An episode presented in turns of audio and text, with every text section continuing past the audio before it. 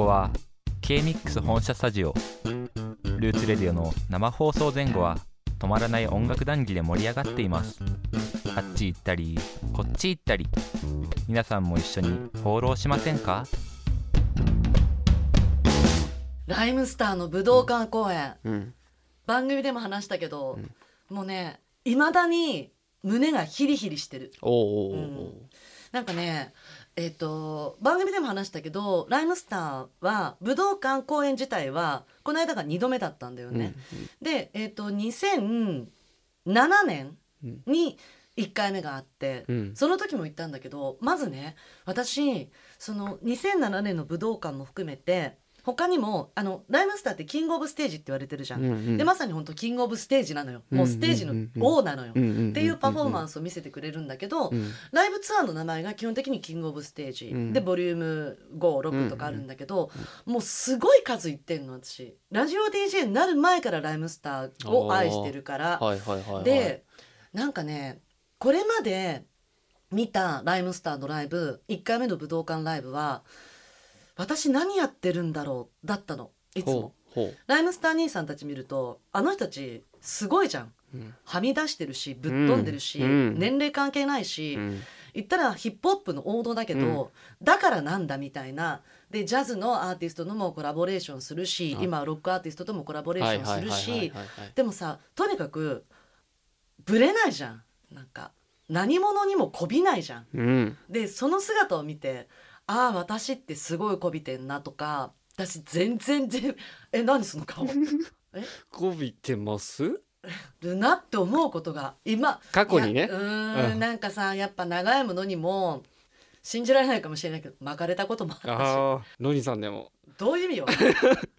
本当にねもう巻かれな状態ですよ。はいはいはいはい。でなんかうーんまだまだまだまだ全然だなと思って。うん。別にライムスター目指してるわけじゃないけど兄さんたちを見るともっと頑張ろうもっと頑張れると思って見てたんだけど、うん。この2024年2月この間の武道館見た時はあ私ここまで来たなって思えた。初めてライムスターのライブ見てて。うん。それまでは何やってるんだったけどやっと私も何者にもこびず己を磨いてるなって思えた。うん。その感覚。今言ってるこれは、まあ、実は b ボーイズムっていうライムスターの曲の中のリリックなんだけど、そもそもね私ライムスターを好きになったのってあのもともとさこれまたいつか話そうと思うんだけどヒップホップを好きになりました、うん。でここまでがまあ長いんだけど、うん。ヒップホップまず US アメリカのうん。2パックとか、うん、LL クルージェとか、まあ、まずそっちだよね。うんうんでうんうんその後にもっと掘ってってもっとオールドスクールに行くんだけどもうそんななんか海外のヒップホップ聞いててラップ聞いててふとこれって日本語でできんの？って思ったの。であーはいはうっすら日本にもそういうアーティストがいるっていう意識はあったんだけど、いうん。なんかもうそんはっきり言ってそんなことよりもうアメリカのその英語のヒップホップと、そのヒップホップのアーティストになんつうのかなあのまとわりついてる女の人たちが好きだったの。なんかこうお尻ブリンブリンでとかさうんいやいやみたいな、うんかっこいいじゃん。うんとかあとはまあ文化。でこれはまあうん本当は私がヒップホップ好きになった入り口なんだけど、まあ、マイノリティの音楽だからうん。もともとさ、うん。もう黒人の音楽じゃん。うん。で、はい。もう本当にあの楽器も変えない。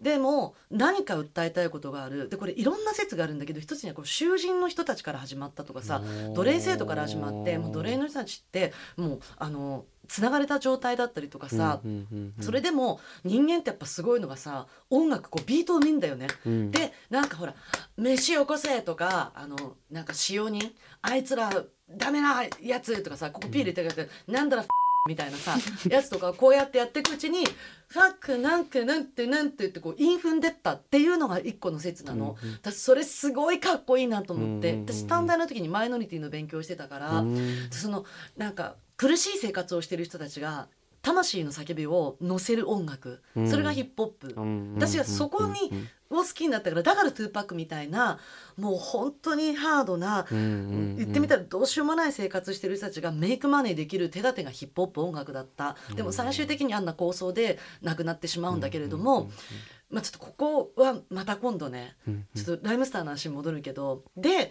日本のヒップホップラッパーって誰がいんの？みたいになった時にいはい。まあ、いろんな人たちいたんだけど、うん。ライムスターであってやば何これ？う。んうんうん。でその時まだ全然ね学生時代「俺に言わせりゃ」っていうアルバムがあって、うんうんでそれがもう本当にだからもう何者にもこびてないの、うん。うん、もう言いたいことを言う、うんうん。そのかっこいいことを見せたいとかじゃなくってこのままでいいのかい俺たちとか言いたいこと言わないってかっこ悪くないかいとか、うんうんもうその声上げてみせ見せろよみたいな感じなのをなんかねひょうひょうとやってたわけ。であ日本語でもやっぱできんだと思って。でそのライムスターと出会ってまだね小さいクラブとかでイベントとかに出てるのに普通に行っててでライムスターってえっ、とね FG クルーっていうファンキーグラマーユニットっていうユニットにうん。所属っていうかまああのねえっ、とライムスター、うん、とイーストエンドあの、うんだよねーの、と、はいあと最終的にはリップスライムとかキック・ザ・カン・クルーとかもうそこの仲間になるんだけどでその人たちで FG ナイトっていうイベントを最終的にはなくなっちゃったんだけど渋谷のナッツっていうクラブでやっててそこまで普通に行ってたの。で歌丸さんとかともおしゃべりしたいじゃん。で歌丸さんもあのマミ D さんもジンさんも普通にバーカウンターでお酒とか買ってたから、もうその時はもう大人になってたしお酒も飲めるから行って「こんばんは」とか言って「ういありがとう」みたいな、えーもちろん全然名前も知らないし、うんうん。でも私姉妹で行ってたから妹と。うんうんうんうん。でなんかね姉妹で現れて「姉妹です姉妹です姉妹です」アピールしてたら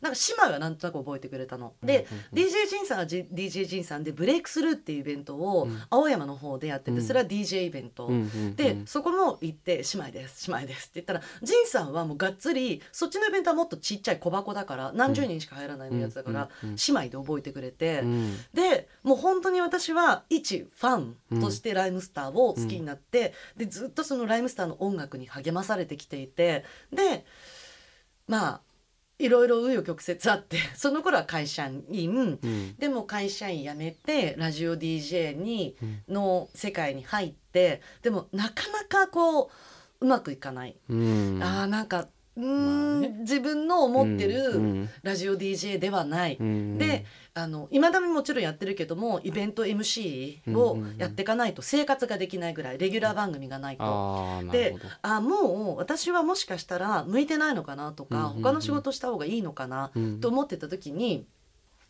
この人たちに会うまではやってみよう。番組でこの人たちにインタビューできるまでは続けようと思っていた3組がいてそれが同時 T とうん。フロー・オブ・ハーモニーっていう3人組とうん。ライムスターだったの。でフロー・オブ・ハーモニーが叶いました。はい。でもフロー・オブ・ハーモニーは叶う気がしてたからうん自分でも種を仕掛けてたし、うんでうん。ライムスター難しいだろうなと思ったんだけど千葉のベイ FM 時代に番組始まってすぐぐらいにディレクターとかプロデューサーに「どうしても会いたいアーティストって誰?」って言ったら「難しいと思うんです。ライムスターです」って言ったらそれが、まあ、いよいよ叶ったんだよね。でうん。叶った時に3人現れてもうさゴジラが来たみたいなの。向こうから「デデンデンデデンデデンデンデデン」みたいな感じで。うんうんでやってきて。で、えー打ち合わせの時にもあの実は私 FG ナイトとか、うん。ブレイクスルーとか、うんうん。ああ姉妹の?えなんでここにいんの?みたいなで私ラジオ DJ になってえマジかみたいな。すげえじゃんっていう、すごいそんな感じだったんだけど、うん。もうさあまりに私が描きすぎちゃって、うんうん。あまりに偉大なる存在すぎちゃって、うん。その時ねあのまあ今の私には考えられないかもしれないけど時間がもう読めなくてもうこうあと何分で CM 行きますよってちゃんとサイン来るじゃん、はい。今私きっかり守ってるじゃん。オーバーしたことないじゃん。はい。えあったっけ？ないですないです。それねラーメン席来た時にオーバーしちゃって、え？勝手に CM 出てきたの。うわー。放送事故になっちゃうから。うわで「あやっちゃった!」って言って。ーうんうんもうこれでコーナー終わりましたみたいな感じになって。したらもうバーン大 大爆笑して3人が「ウケる!」とか言って「いやこんな DJ 初めて!」って言って。でロニーちゃんと覚えてくれたの。うわー。あそれがあったからこそ。そう。そう。ででもあのこれ後日談なんだけど帰りの車の中でうん「あの子大丈夫かね？あ DJ としてやっていけんのかね? 」って言ってた3人がその後もう毎度リリースのたびにまあ面白がってロニちゃんとこ行く。でロンちゃんとこ行く。でライムスターからあとまあレコード会社とか事務所から あの人のとこ行こうよ。DJ ロニーのとこ行こうよって言ってもうそこからあの最終的にはねライムスターのイベントの MC で私行ってんのよ。そう。わしかもリリースイベントで新曲に参加す、そステージ袖にいたら歌さんが「DJ ロニーカモン!」って言って呼ばれてうわ「えっ!」言って。すごい。で一緒に ステージで一曲やったの。ええ。そうなの。熱いな。でもそっからもでも本当に私もう紆余曲折あって、なかなかもう本当に今何やってんだろう。あそう。で、うん。静岡来ることになったうん。201313年、年うんでその直前にねちょうどライムスターのインタビューそれはね生じゃなくて収録だったんだけど、うん。その時にアーティストの人にも徐々に言っていかないとなと思って、うんあの実は私今度の4月からっていうのを、うんうん。で、えっと、ケンミックスの当時のプロデューサーの人に「あの情報解禁っていつぐらいですか?」って「いやまだ言わないで」って「いやでもあの一組だけ近々会えるチャンスがあるアーティストがいるのでその人だけには早めに言いたいです」って。うん。誰?」って「ライムスターなんですけど、いいよ行ってきな。ライムスターにはいいな」ってその人ももうよく分かってくれてるから。まあここだけの話安田さんなんですけど リスナーさんとかで知ってる人いるかもしれない。安田さんが「いいよもうライムスターにはいいな」って。ええでライムスターに言ったら最初「あの実は私あの4月から静岡で番組が始まることになって、うんうん、え？引っ越しちゃうの?」って感じだったんだけど番組の内容と時間帯とか言ったら「おめでとうロニちゃん。行ってこい!」嬉しい。別にこれでさ根性の別れじゃないんだからつって「うん。おめでたい!」って言ってくれてその時にああ本当にこの人たちに会うまでは頑張ろうと思ってあやばいなっちゃうやってきてよかったなと思ったのとあのいつかこの人たちを自分のライブイベントに呼びたい。静岡でやって。うん。まだそれ叶ってないんだけどうん。って思ってなんかそっからまた頑張ってきてでこの間武道館で見てあーなんかいっぱい怪我もしたしなんか面倒くさい DJ って思われたけどこの人たちを見てブレずにここまで己を磨いてきてよかったなと思えた。ライムスターほんとそういう、うん。全然ライムスターの話で言うともう10分オーバー。それくらいライムスターは偉大なるヒップホップアーティスト、いや男たちです。うん。キングオブステージライムスター。私もクイーンオブレディオ DJ になります。決まった待ってろ今から本気出す。あ今のはあのライムスターの曲なんですけどね。